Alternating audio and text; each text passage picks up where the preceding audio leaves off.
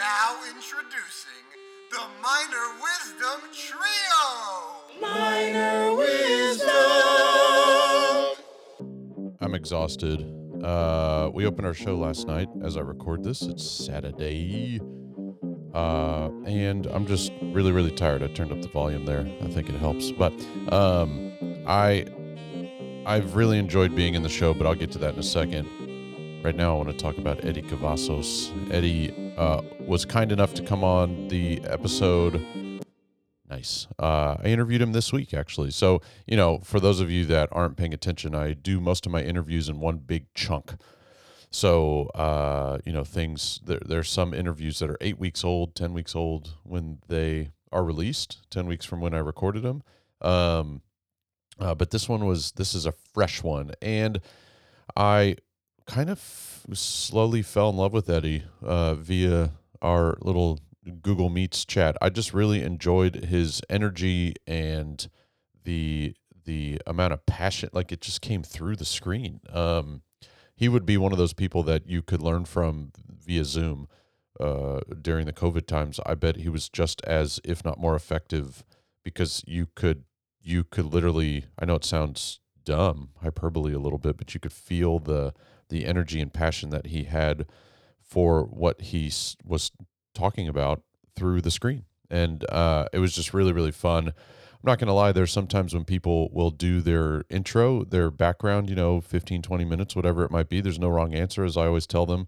And sometimes I get lost in a negative way. And like I start to to to sort of start thinking about things that I need to personally do without staying engaged in what the person is saying. This was not one of those instances. Um, I hung on every word, man. I just I wanted to hear everything he had to say, and just his energy was infectious, and it was just great. So hopefully that comes through in the just audio format, of course, because I was able to see him when he was speaking, and I don't do video because then I would have some teachers that would be like, "Well, I need to get done up," right, and it would limit even more so the times that I would be able to interview them. But sometimes some teachers come on here looking an absolute trifling mess, and um, but they don't care because it's just me and uh, I'm not going to name names, uh, but then they wouldn't look a trifling mess if I did video. But I know that that would open up more, a bigger audience, but that's not my thing. Anyway, so we opened The Drowsy Chaperone last night. It runs next week. If you're interested in coming to see it, it is very funny. It is mostly adults. This is a kids, mostly kids theater, uh, class act theater in the Woodlands. Uh, they were founded on on children's theater and and do not children's theater, but children doing theater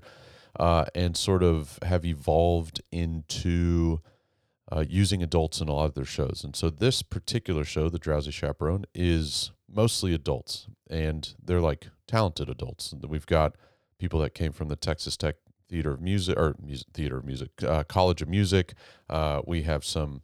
Uh, graduates from SAM. We have uh, people from just, you know, it's theater people. It's not people that like doing theater and are something else on the side. These are like theater people, performers, you know? Um, so it's really fun, minus me, of course. Uh, I'm a theater person, but I'm not much of a performer. Although people have been giving me my flowers figuratively, not literally yet.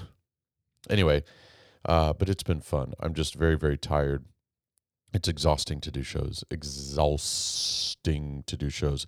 I want to congratulate everybody those of you that have finished school, I think there may be a handful of people. I don't think they're in Texas though. I feel like Texas is all done. I feel like Texas enjoys their Memorial Day weekend and tries to get kids out and, and teachers out of school before Memorial Day because yeehaw, let's fire up guns in the air and wave our flags and all that kind of stuff. Go Texas. But um, uh, I think most people are done. We had our graduation at Cooper. Uh, AJ Hinch was there. Yep, beat that trash can, and um, it's uh, you know we're done. Uh, I have to go back next week for like two hours, and then I'm a I'm a I'm a free man, and uh, then I start back up focusing on the commerce program. Um, but congrats to those people that are done, those people that are leaving and getting new jobs. I've seen a lot of that online. Uh, hopefully, your grass is greener. Hopefully, you have found a place that you like more or uh, that suits your lifestyle more gooder. But uh, you know, um, those of you that that uh, are staying where you are. Good for you. Uh, that's a hypocritical thing for me to say, right? Um, but uh, but yeah, I'm I'm excited to see what what this summer holds. It's going to be unique. This is my last summer off because I don't start with Covenant until August 1. I've already started talking to people about things that they need in their space and I'm ready to talk to you, right? Uh, it just it just doesn't officially go to me, uh, which is not a problem until August 1st. Uh, and I know, as I say often, my monotone voice would not lead you to believe this, but I'm quite excited to be starting, and I'm ready to start now. Uh, I've made that very clear to Katie. There's nothing she can do about it, and there's nothing I can do about it. It's my schedule with the commerce thing, but I'm ready to start today uh, because I just I'm like very excited about this job, this particular gig. So uh, and I'm I'm looking forward to kind of growing.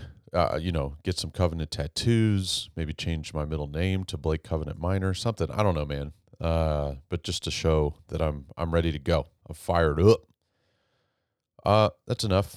That's enough talking. Uh, enjoy this Eddy Cavazos interview. He just won state so that's really why I had him on. That's one thing I forgot to mention is normally I do the 12 directors that advance to state. I didn't do that this year. I literally I just didn't have the time to do it. I could have done it. I could have had a time to do a handful, but uh, I wanted to keep that 12 number if I was going to do it, and uh, I, it just didn't work. So I decided to reach out to Eddy. Reached out to another winner. Uh, I haven't set that interview up yet, but uh, but uh, Eddy got on, and um, you'll figure out why he's probably going to succeed for a lot longer than just this one year. So uh, enjoy the interview. Have a great week. Leave a review, all that good stuff. Bobby, thanks for coming to my show. So, my name is Eddy Cavazos, and I am the head theater director and speech coach, as well as the UIL academic coordinator um, at Harlingen High School South. And I'm also the director of musical theater at the Harlingen Performing Arts Conservatory. Um, I'm in my third year of teaching, and yeah, so a little bit about me, my kind of passion for performance developed very early on. I joined my elementary school choir in kindergarten and had the opportunity to sing my first solo at a Christmas pageant. It was Silent Night. And that is, I don't I wouldn't say one of my first core memories, but definitely a very prominent core memory in the sense that as a child I loved attention. So anytime I was able to get attention, that was great. And even at that age, I was able to take note of the progression of like walking up in front of a room full of adults singing this song and like watching the room go quiet and I was just obsessed with the idea of taking up space, um, having the attention on me, and causing a shift of sorts, right? Whether it's, oh, look at that cute, plump angel. Um, I was dressed as an angel. I'm also an angel, but I was dressed as an angel. And uh, so, yeah, I, I was able to look at that and, and, enjoy the responsibility and the power that that came with and so that was kind of my first like bite at performance and so that continued to develop in elementary school, I did like oral reading contests. It wasn't specifically UIL, but we had oral reading and interpretation contests in our elementary school and district levels. And then that continued on with choir and theater. Um, and in fifth grade, I had throwback to when I had a girlfriend in the fifth grade. Um, a girlfriend, Michelle, if you're listening, hey girl. Um, and she was trying to get me to join a local community theater, which was called the Tower Theater of Weslaco. Um, that's where I'm from, Weslaco, Texas, uh, about 10 minutes from the border of Mexico. And so I joined, and it was honestly the best decision I'd made at that point in my young life just to be able to surround myself with like minded individuals, specifically like minded children. I don't think it was until that point that I'd been able to connect with people my age who were enthusiastic about the arts and theater and performing. And then I met two very significant women there. There was a mother daughter duo who ran the Civic Theater of Weslaco. It was Shirley Atkins and Risa Morris. And Shirley Atkins would play for all of the musicals. We had piano, uh, percussion, and sometimes a trumpet. Um, and so she would play all of the music, and she saw something in me and decided to pour her abundance of wisdom into my cup and she gave me my first voice lessons my uh, piano lessons and this was all just out of the kindness of her heart i didn't have really the means to be able to afford that um, but she set aside time to help me cultivate those skills at a deeper level of like learning how to read music and fundamentals in that way.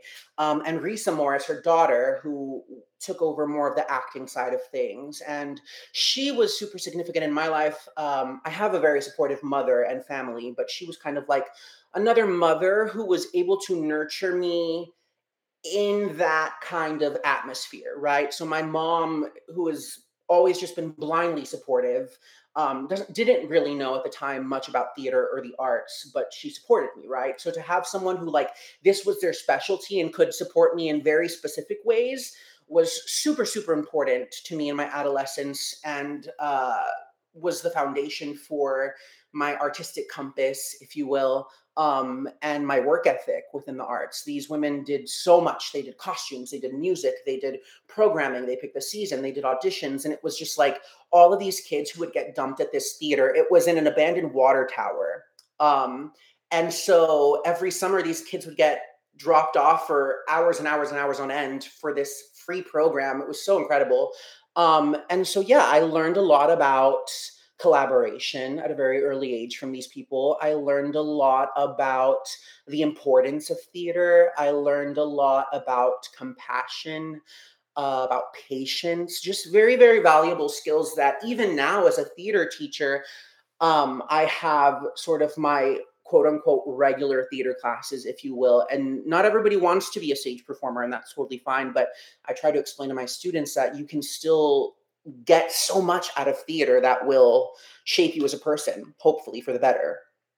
And so these were two women who were very, very um, important to me in my life. Uh, through that, uh, I continued at the Tower Theater of Weslaco from fifth grade all the way up until I left for grad school. Um, so in different capacities, of course. Um, but in my seventh grade year, I met a gentleman by the name of John Farr, who was a guest director, and he was uh, a full time director at Harlingen South, which is ironically where I'm at now. Um, we'll get to the significance of that a little later, but that was a very significant moment for me in my life in the seventh grade because it was when I started to come to terms with my sexuality. This is even before I knew what gay was, right? Um, and seeing once I was able to connect those dots, I developed because of where I lived a very toxic relationship with the idea of being a queer person.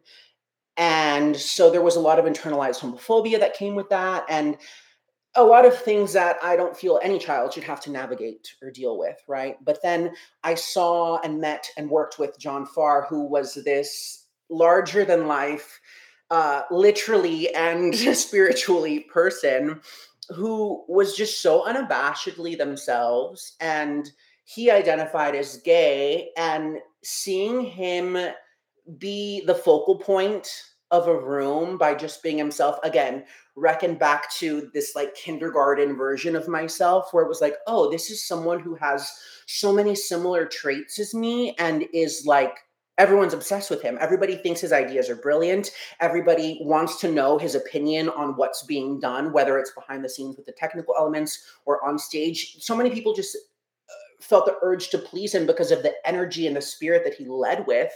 And that was so important for me to see at that age, just a queer person who was um, put on this pedestal and celebrated. And so he was a very integral person in my life as well. That was right around middle school. And while I was doing the Tower Theater of Weslaco all throughout my childhood, I started to get into theater at my middle school, which was Central Middle School. And my director there was, at the time, Araceli Cavazos, no relation, um, now Araceli Navarro. And she was another person who I met her in her first year of teaching. And so I think, and I had a very similar thought too. I remember when I became a teacher I was like, okay, so yesterday I was only responsible for myself, but now it feels like moving forward, the impending doom or joy of 40 plus kids is resting on my shoulders. So, and I, I don't agree with that now, right? But I think she had a very similar mentality in the sense that when you get a teacher who's in their first year, I feel like some of those relationships that you cultivate are just a little more special in the sense that they're your first, right? So you're you're working with these kids in this way that's so um, we're giving so much of ourselves. It really lent itself towards creating such a special bond. So she's someone in my life who gave me permission to be myself, encouraged me to be myself, celebrated everything that made me uniquely me. And yeah, it was it was the first time I'd seen someone in that way in a public school setting um, celebrate the things that other people would laugh at me for. Um, so that was super super impactful. And so she was someone who was very important to me. So that all of these people who inspired me along the way very early on in my life um, gave me the urge and the passion and the desire to want to continue with theater and performance. And so once I got to high school, unfortunately, it wasn't the healthiest of um, environments. I didn't really uh, gel with the theater director. So I found other ways to express myself. I'd already been involved with choir, but I kind of dove into choir like wholeheartedly and then just kept performing at the civic theater um, during the summers and things of that nature we would do christmas shows as well and so i was super involved with choir and I joined um, my junior year, or my senior year, excuse me. I was named uh, to the Texas All State Mixed Choir. So that was a really cool experience. And that was another experience where I was surrounded by these like minded individuals who were so passionate about their craft, albeit music, but still within the arts, of course and making the all state choir opened up a ton of doors for me just as I was getting ready to go to college. So, with my involvement in choir, I decided that I wanted to continue to perform, but I really loved singing, right? So, I wanted to specifically pursue a music degree and because of making the all-state choir i was able to go to texas a&m university in kingsville with pretty much a full ride which was like so awesome i had some great teachers there ken williams melinda brew um, these really amazing people who helped me cultivate and own in on my my music skills and it's a very rigorous music program so there i took eight semesters of music theory i took six semesters of piano um, eight semesters of applied voice i performed in musicals on campus um, I performed in operas. I was fortunate enough to sing Tamino and the Magic Flute as an undergrad, which was so incredible. Um, and I continued to cultivate my musical skills, but I'd been missing uh, performing in theater, right? And always kind of came back to theater for me.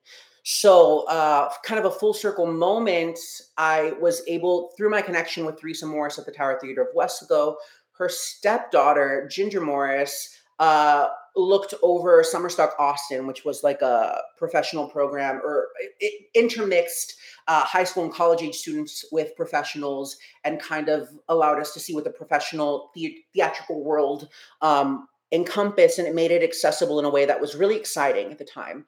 So I did that for a summer. That was super, super in- inspiring. I met a lot of cool people. I got glimpses into again what the professional world looked like, and I was like, well, this is something that I'm like wanting to do for sure. So started to pull back more and more on opera and l- leaned back into theater, specifically musical theater. And what nobody tells you when you get a music degree, specifically in performance, is that the expectation is that you'll go right into grad school um, just to continue developing those skills and so I kind of followed with that trend. I knew that I wanted to pursue theater, but I didn't feel like my toolbox was as uh, as all encompassing as it needed to be, just because I've been focusing specifically on classical voice. So when I was researching these programs, I stumbled across the MFA in musical theater program at the Boston Conservatory. So I kind of put all of my eggs in one basket and I went to Boston for my audition. It was an amazing experience being in a city like that. I'd never ever really lived in a big city, so that was cool. I remember getting there, and the first thing I saw was two guys holding hands, and I I had a moment where I was um shocked and i was like oh wait like i guess that's fine here so just like like that's how disconnected i was from the rest of the world spending most of my life in south texas um so i decided to go there uh, i was one of 14 who was accepted into that program and it was a two year five semester program so i moved to boston in the summer of 2013 and just immersed myself in the culture. I learned so much from an industry perspective. I learned so much, even with a music degree, about my voice and manipulating my voice in a way that lends itself to singing in a variety of genres. Um, I learned so much about acting and dance. That was something that for me was always a big disconnect in theater. I um, had always dealt with body image issues and weight fluctuations. So I was never able to feel comfortable in my skin, right? And it wasn't until I got to grad school where I had a dance teacher by the name of Rachel Bertone, who is uh, very, very special to me. And she she looked at me in class and she said, "No, you're a dancer." I used to get frustrated when I couldn't pick up a technical aspect of dance right? Or couldn't remember a combo or i just felt like some of the moves that people were doing looked different on my body and to me that meant less than. And so she was really able to help me as an adult uh, change my learned behaviors of like no you can identify as a dancer at any size. You can identify as a dancer regardless of your abilities. That she looked at things more of the perspective of um, internalizing the music and using the music the same way an actor would use lines to uh, communicate a story so kind of looking at things from that perspective, I also gained a deeper appreciation for dance. It was at the conservatory. My first year, I was able to perform in a student choreographed uh, showcase, which was really cool for me. My second year, I was a student choreographer. So uh, that growth was like apparent there. I've also been the kind of person who I'm very extreme. So regardless of what I'm doing, I'm going to do like do it 150%. Um, so I was just all in, right? All in the culture. I did my senior showcase or my graduate showcase um, in New York. I picked up some representation and then I moved to New York in 2015 and I started kind of that pathway as a artist performer. And there was a lot of 5 a.m. non-eq open calls, waiting in the snow all day to just get turned away. Um, at the end of the day, I did a number of side hustles and side gigs to support myself. Uh, my first job in the city, I worked at Schmackary's, which is a cookie store. and so that was great because I was not making money, but I was able to take home cookies to eat definitely gained 20 pounds, but uh, survived. And so that was cool. I, would always try to find jobs that would check multiple boxes as well as making money, just working smarter, not harder in some ways, right? Um, I worked as a manny for a company called Broadway Babysitters, which specialized in uh, quality care for Broadway stars. So I was like, great, this can be a great way to network um, I started to really want to work on myself physically. So at first, I started working at a front desk at a spin studio, and through that, would get uh, free spin classes and developed a healthy obsession with indoor cycling. Um, and so I continued on that trajectory as I was auditioning um, in New York to work regionally. And I did work regionally. I, I went all around uh, the country doing regional shows and things of that nature. I spent a summer in Aspen, working at Theater Aspen. I worked um, at the Art Center of Coastal Carolina. I did some theater in Pennsylvania. I did uh, theater all over, really. I went back to Boston for a production of The Little Mermaid right out of grad school. So I was uh, in New York auditioning to get out of New York to then do those shows, build my resume, meet people, and continue along my journey. Um, so I was doing that for a while. It became very taxing, I will say. I took lots of classes and tried to keep things fresh, but New York City can make you jaded in some ways. Um, and so in about 2018, I decided that I was going to not take a step back, but take an intermission of sorts, if you will, and kind of uh, look into exploring other passions that I developed from working at the front desk of the spin studio. Again, a very extreme person. I went on a weight loss journey, but I'm not the kind of person who's to just go on a weight loss journey. I went on a weight loss journey and became a fitness instructor extreme. Um, so I became an indoor cycling instructor and a Pilates instructor. And so I was doing that to supplement income while I got back into auditioning, which was great. Then Rachel Bertone, uh, one of my dance teachers from the conservatory in 2018, reached out and she had thought of me for a project that she was heading at the Lyric uh, Theater of Boston. Uh, she was doing Kiss of the Spider Woman. And so I went in for that and read for the role of Molina and ended up getting that, which got me my equity card.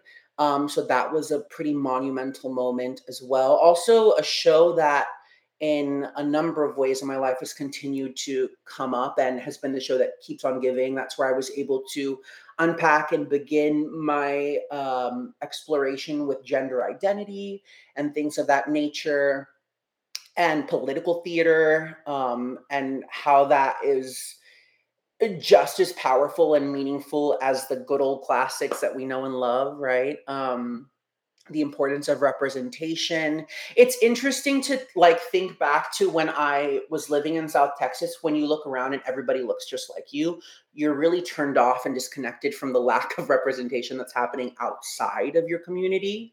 But as I got older, left the valley and um developed a point of view as an artist and an adult, I was like, oh, there's a lot of issues here, right? a lot of uh, disproportionate representation or lack of representation for some groups altogether.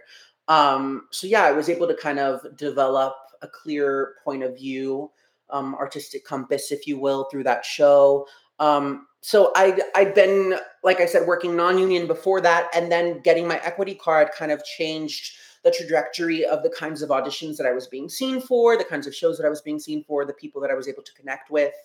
And so I was still hitting the audition grind, um, getting into the room for some really cool uh, works, um, newer works. I developed a new musical called uh, Manuel versus the Statue of Liberty, um, which, ironically enough, the playwright who I ended up working with, we'd never met before, after several years later, I did an ancestry DNA, and it turns out that we're like third cousins, which is like, what are the odds? Uh, but yeah, so that was a significant time in my life as well. And then, cut to after grad school, I started to do.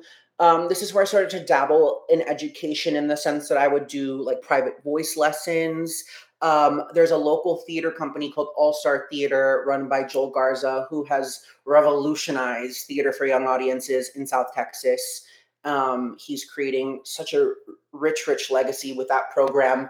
And so I'd worked with him before, and he's been really great. When I was living in New York, anytime I was at home in the valley he would bring me in for consultant work right? Whether that was teaching some stuff on the piano uh, teaching voice parts it's something that i can do whether it was working acting scene work um, or doing choreography. After my time in the conservatory i kind of started to brand myself of a jack of all trades in terms of being a performer right? That was something that i um, really really spent that that time in boston doing was sharpening those other skills right um, so being able to work in that capacity was really cool. And then through that, in 2019, my middle school, my middle school theater director, Araceli Navarro, um, reached out because she was back in the school district that brought her up, which was Harlingen, working with her high school director, Leanne Ince, who was now, who I would soon find out when I was working as a middle schooler with John Farr at the Tower Theater of Weslaco,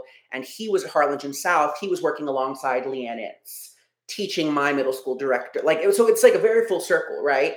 Um, Leanne had since moved on to be the fine arts coordinator for the district. She worked alongside Sally, and they were starting this program called the Harlingen Performing Arts Conservatory. It was in its first year and what they were focused on at the time was bringing in uh, an assortment of guest artists if you will. So people within the industry who had either worked professionally or had gone to programs that they could then come to impart wisdom on these students um, and it was like an audition based program.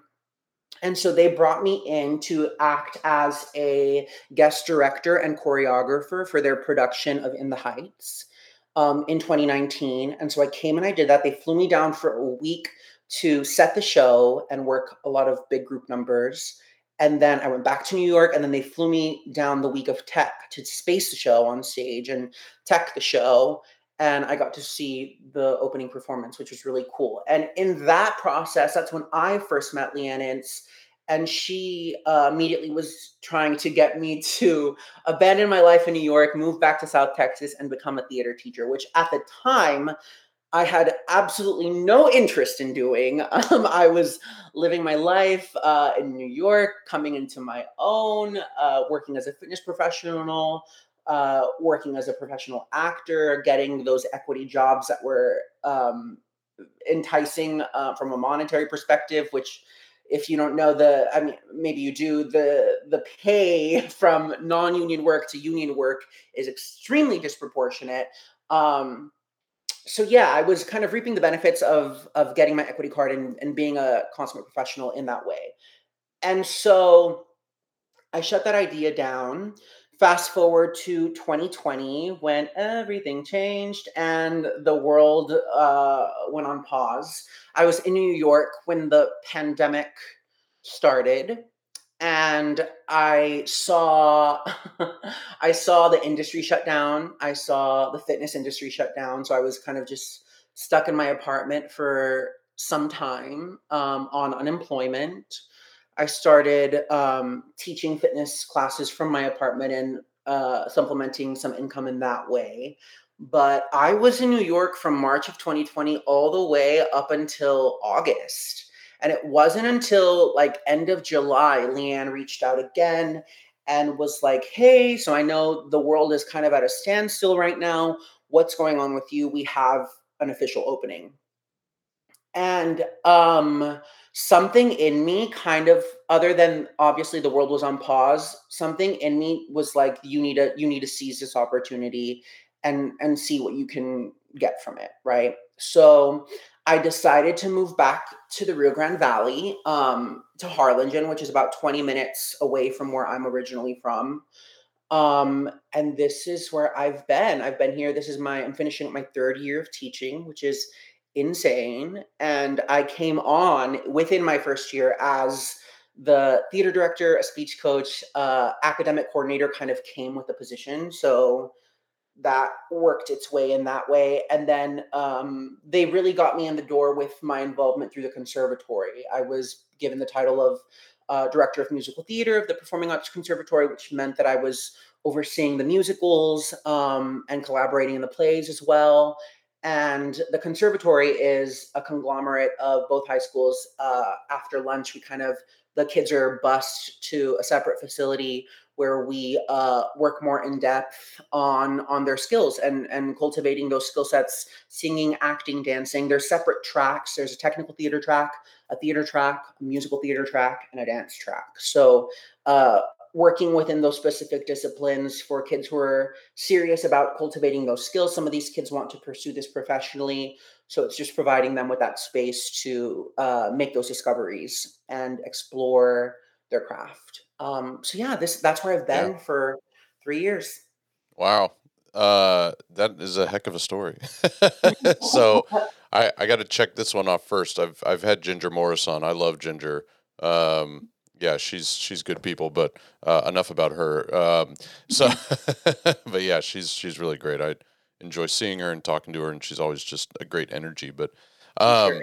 so I guess my first obvious question, uh, f- coming from the New York, sort of Boston, you know, New England area, I guess, quote unquote, uh, leaving the valley, going to that area, coming back to the valley, and you even alluded to it as far as like you grew up not knowing there were other things out in this world because you had kind of uh, for lack of better words been in the valley bubble i guess if you will. So um, what is it that you have already seen from your influence that you've kind of brought from your uh, knowledge expansion? And then what is it that you kind of want to keep working on to sort of alert these kids to say you know, I know right now it looks like you're amongst, you know, a, a world of just you, but really there's a world of just uh, as as a great philosopher said, pure imagination.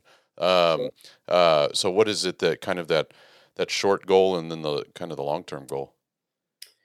You know, it's been interesting. My biggest fear coming back to South Texas was feeling that I would have to dull my shine, if you will, right? And the time that I'd spent away from South Texas, I feel was when I came into my own on all fronts uh, gender identity, sexuality, gaining an appreciation for my physical self, changing my mentality, because regardless of how you identify in the Latinx culture, there is this embedded toxic masculinity, machismo mentality that is just at, our core, right? So undoing all of that.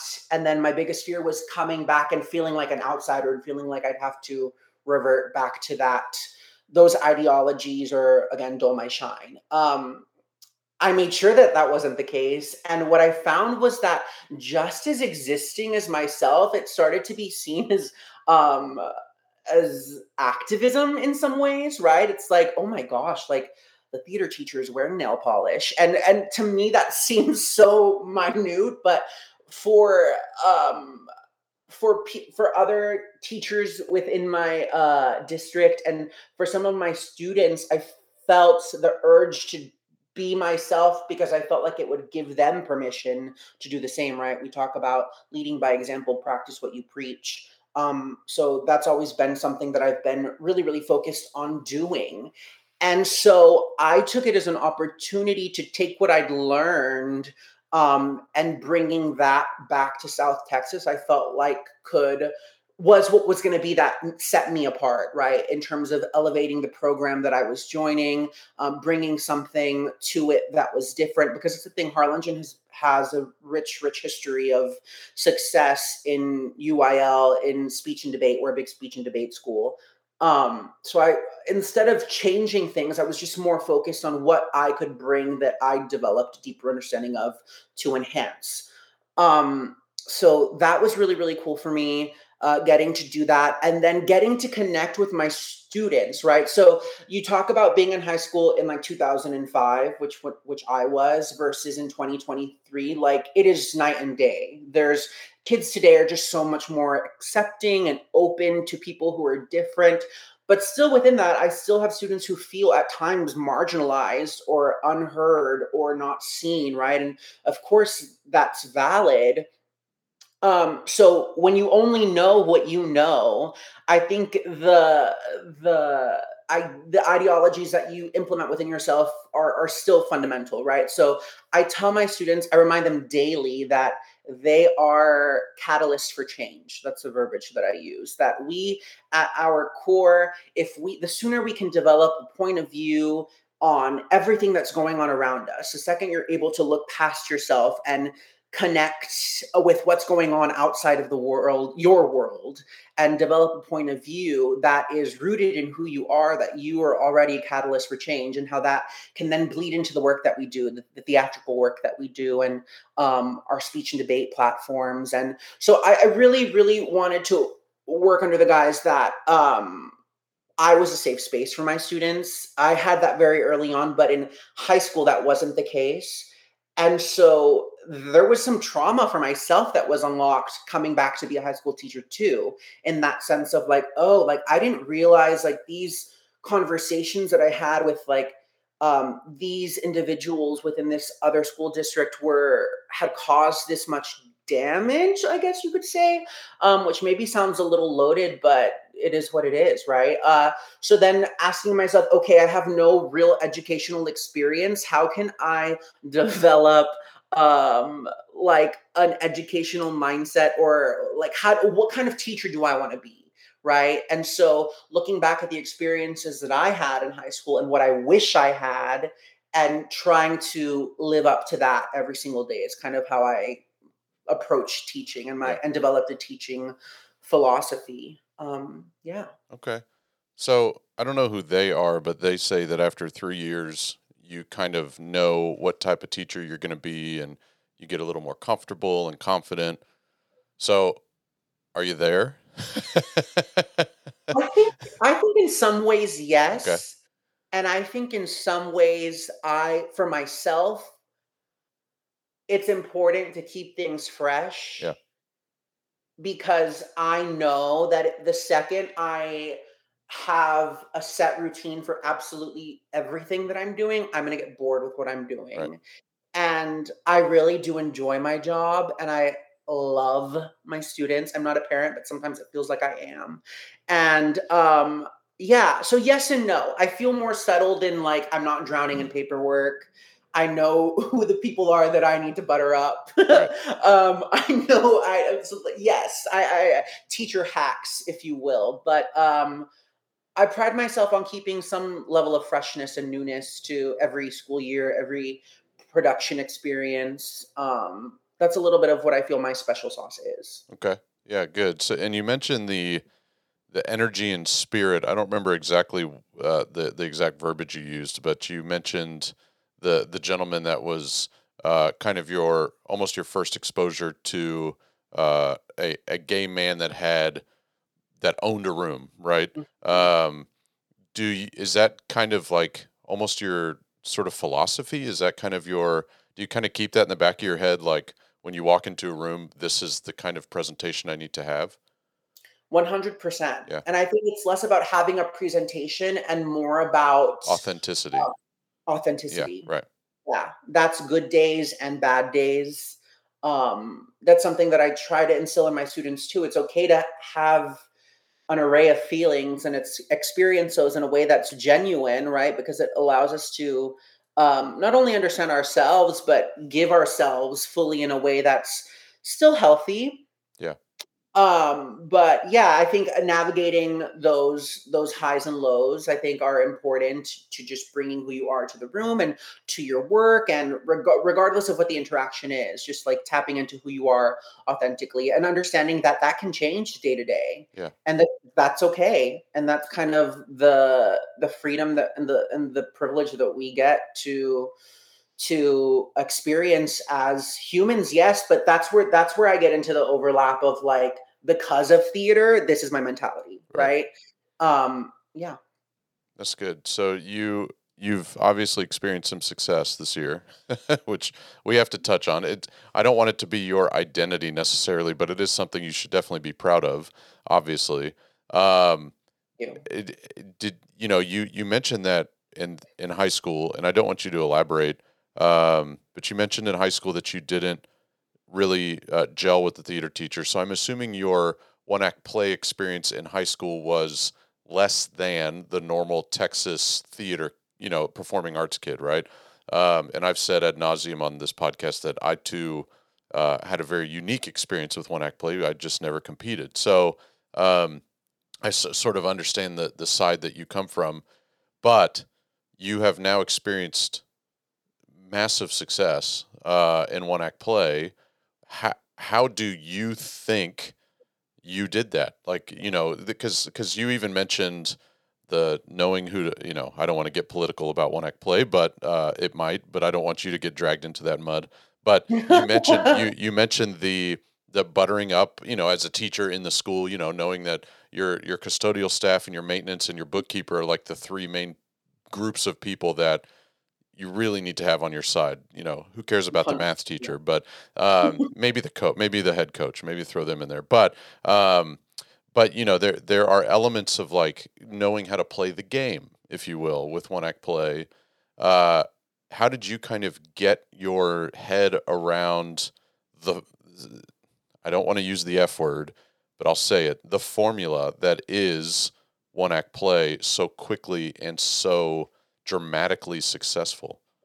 Yeah. So, I mean, uh, I could I could tackle this from a from a number of ways. I feel like first and foremost, again, going back to that idea of okay, I'm new to education, right? So instead of falling into the trap of imposter syndrome, let's just accept the fact that I'm new to education. Yeah. But was chosen for this position and being trusted with this position. So, what can I bring that is uniquely me to this position, to this program, to this community, to this demographic that's going to give it kind of my stamp that that feels specific to who I am, right? So I definitely kept that in the back of my mind, or even the forefront of my mind, I guess you can say. But what's been the biggest blessing is that the and it sounds like I'm trying to say this just for the sake of like saying it, but I genuinely mean it. It is astounding how supportive the administration, upper administration, and the high school administration is with my school district. Right. Like they treat the fine arts as if it were sports, which it is it's so exciting. Right. Um, I from an outsider's perspective, I feel like it's very easy to think that like high school football runs Texas, but um, the the administration in Harlingen understands the importance of fine arts and and they show that with um, the, the support that they provide financially and the facilities that we're given and the opportunities that they provide not only the kids with but through the kids with the adults right? Um, so when i came to harlingen another big selling point for me was the uh, the budgets that we were given for these productions at the conservatory level. I wasn't going to come in feeling like and i know there are teachers out there who do literally every single aspect of the one act play and not only the one act play beyond that the entire program right? Like uh fulfilling those responsibilities like marketing and costumes and props and light it literally everything that needs to get done when you're working on a show i have had the luxury and the support of having people who fill those roles right? So getting able to show up and do specifically like my job which has been directing and um, choreographing um, some music direction here and there has been like such a luxury and such a privilege and i'm so grateful that that has been the case. And i think with that i've been able to kind of uh, finite my point of view and directorial philosophies. Um, I've worked some with some really incredible people. Like I said, Harlingen has a rich history of success uh, and so getting to work alongside those individuals within the fine arts community i've learned a lot from those people. Um, leanne ince again my fine arts coordinator um, knowing that i was newer to education offered lots of advice from her time in the classroom um, we have a resident artist who works within the district his name is demond wilson he's been yep. a huge huge inspiration as to my uh, directorial point of view. He's taught me a lot about direction, a lot about life, a lot about uh, people, a lot about making the most of every opportunity and finding the joy that comes with enjoying the process. Yeah.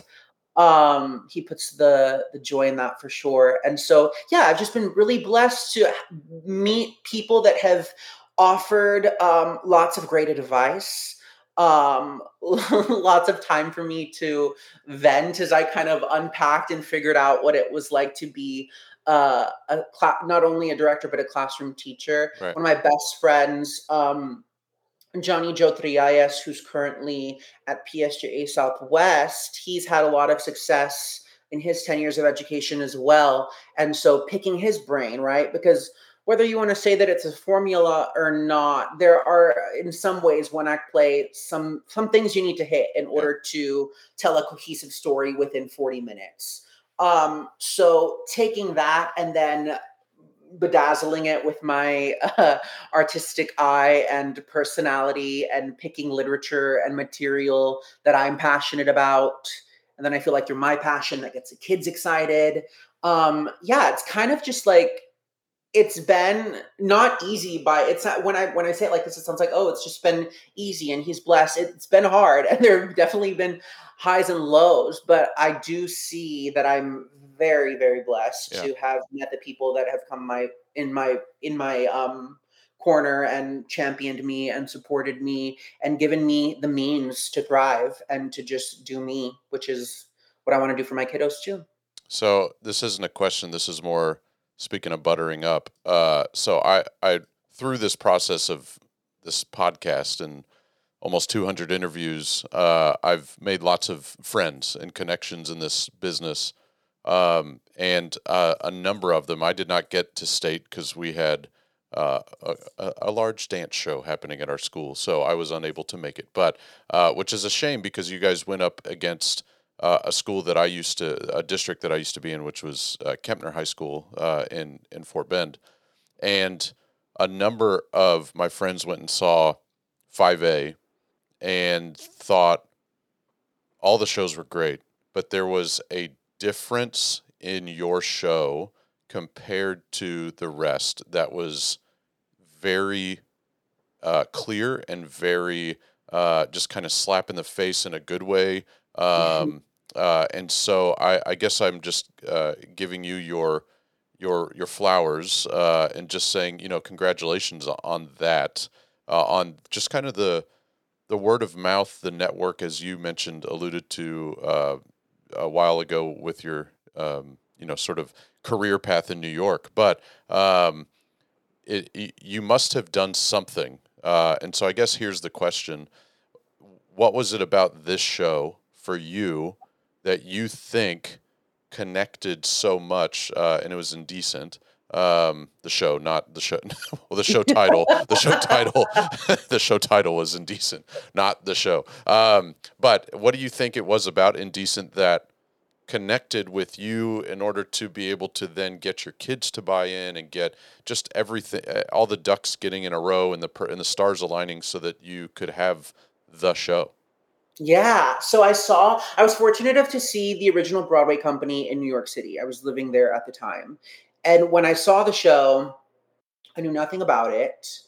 And I just remember it finished and I like sat in my seat. And it was one of those one of those moments where you think to yourself like wow i just saw something really really unique and really really special. And it, it i thought about it for several weeks after seeing it. And then learning about the original court case and the source material and how it was a true story. And it, it, I just went on a, a, loophole of research, and I was obsessed with the show at the time, right? Um, specifically, the universality, which we'll get back to a little later. Um, yes, so cut to I'm working in education. I it's time to do one act play. We're looking for show titles, exploring different options. Um, I'm really big about taking a script and reading it with the kids before I select make a final decision. I feel like in a number of ways, if the words fly off the page, you can tell. You can tell when you get the right show with the right group of kids. Um, and it had been a show that I'd wanted to present for UIL One Act Play and had tried to present my first year. Um, but we at the time it wasn't being oh, be, the, the playwright was not allowing it to be presented in that format. Um, so i got shut down in that way and then uh, fast forward to the following year i tried again to see if like we could budge and make it happen. Um, it was a nar once again. Um, and then cut to this year there's like a lot of things going on. It was it's always been on my radar. Like i said i've been dying to do the show.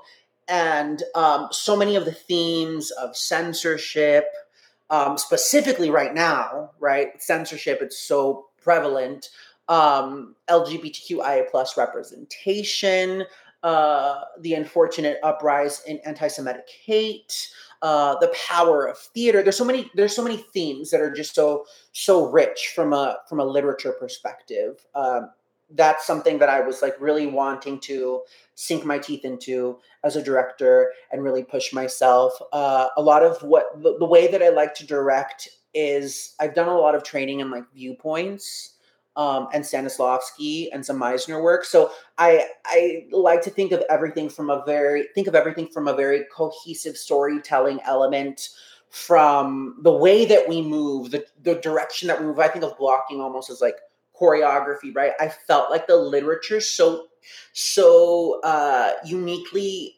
mirrored that, right? Even just reading the play, I was able to envision and dream up um, ways that I wanted to bring this to life. So that always been a passion project and kind of a labor of love. And then it wasn't until this year when I read an article posted by Playbill.com that talked about a performing arts high school in Florida that was presenting indecent that ended up getting shut down right as it was about to open because of don't say gay laws in Florida. And so I was like, oh my gosh, like this so closely mirrors so much of what's happening in Texas right now in our communities. This this is our time. Like this is the group we need to make it happen. So we got together, we read the script for fun and flew right off the page. Obsessed. The kids were immediately obsessed with the play. I played the original Broadway cast recording for them, obsessed. It, it was just like we were all getting so excited and so excited. And then we're like, well, wait, we have to still get permission yeah. to do this. So um, I'd reach out to the publishing company. This year it was a little bit different. They told me to reach back out if UIL approved um, a cutting. So I went through that process, that got approved.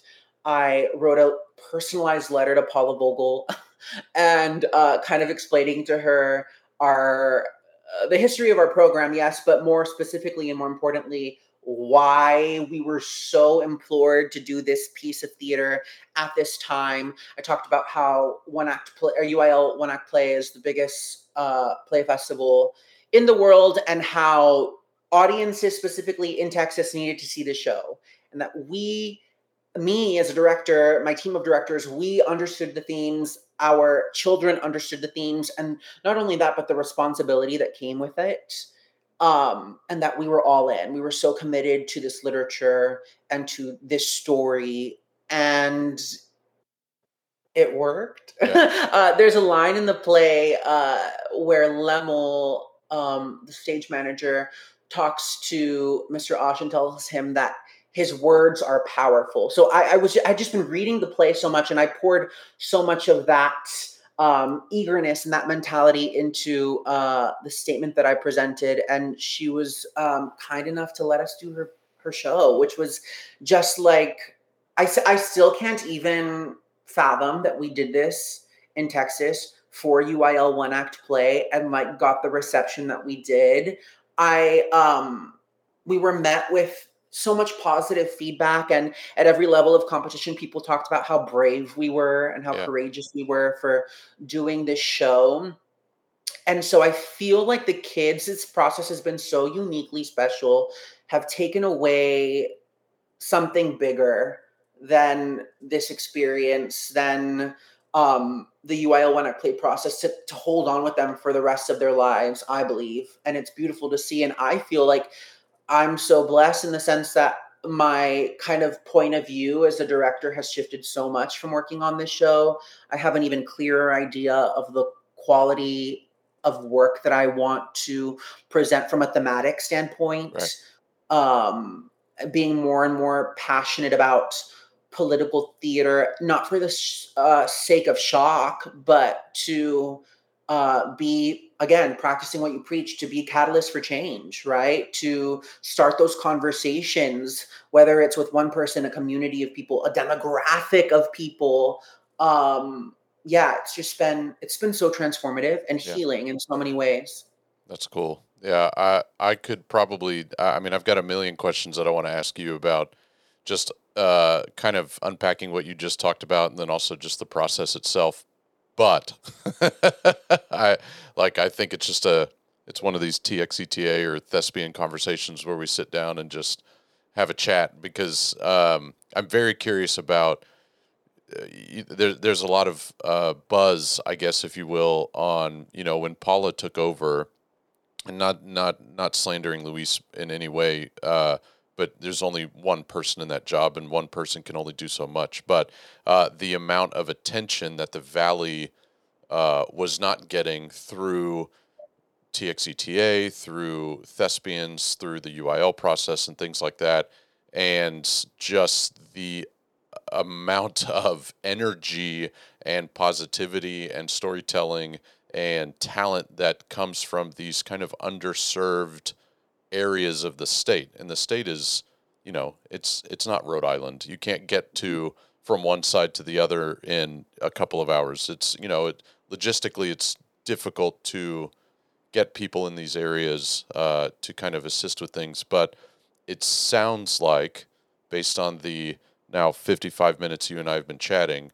um, you kind of have a good grasp being from the area and kind of knowing what's needed uh, as to how to sort of turn this into a little bit of a volcano, if you will, um, and figure out how to get that recognition, bring the spotlight to it. I just used a lot of metaphors, but uh, you know, but it, it sounds like you just have a really good energy and and and uh, direction to get what it what is needed in these kind of underserved areas, at least. And I don't want to say underserved from all directions, but you know, uh, underserved at least from a performing arts standpoint, as far as the entire state of Texas is concerned. Because um, we hear all about Houston and Dallas and Austin and a little bit of San Antonio, but you don't hear a lot about uh, Harlingen and El Paso, even, and, and you know these these places that are just geographically difficult to get to. Um, but it sounds like you're bringing your energy up, and we uh, need to now match that and, and kind of I don't want to say bring our energy down, bring it geographically down uh, mm-hmm. to to to you guys. Um, so yes, there's so there's so much amazing theater yeah. happening, not just in Harlingen but across the Rio Grande Valley, and it's been like it's been the biggest joy of my life thus far to be a part of this like as you said this um this like conversation starter of like oh wait there's some really cool things going on there. And it's yeah a lot of the inspiration that i get is from a lot of these other directors who are doing the same work that i'm doing in terms of trying to put the rgv on the map. And i feel like have been so successful in doing so. I mean, this year alone at our bi district contest, there were three state schools already yeah. competing. So, like, the, the, the, theater is popping off in the Rio Grande Valley, and I, I implore more people to come to come check it out. Um, even outside of the UIL one act play circuit, it's like we've started. I did do my research. I know um, that you started kind of like a uh, performing art, like a award uh, show, award ceremony. Yeah, yes, yeah, award show. Yeah. So it's something very similar to that called the Palm Awards, which celebrates theater and musical theater in the Rio Grande Valley, and it's there's just oh, it's it's overwhelming the the talent here yeah. in the Rio Grande Valley. And I think the biggest the the the most unique thing is like because these kids were talented before yeah. all of us and they're going to continue to be talented after i think what's been so special for me is to tell my kids like hey like wake up what you need to understand is like you the world is just waiting for you to get up and like open your mouth and sing a song or tell a story or engage with us and and give them a reason to know who you are to ask where you're from. Um because yeah and I, I try to prepare my students with that mindset of like because once you leave here that's all it's gonna be. Like there's so much there's been so many times in my life where I felt not necessarily that I have to prove myself, but just like claim my space um, coming being a, from a marginalized group of people right? Um, so the sooner that they can understand that wrap their wrap their mind around that and then go full force it's like okay let's see let's see what we can do. Minor wisdom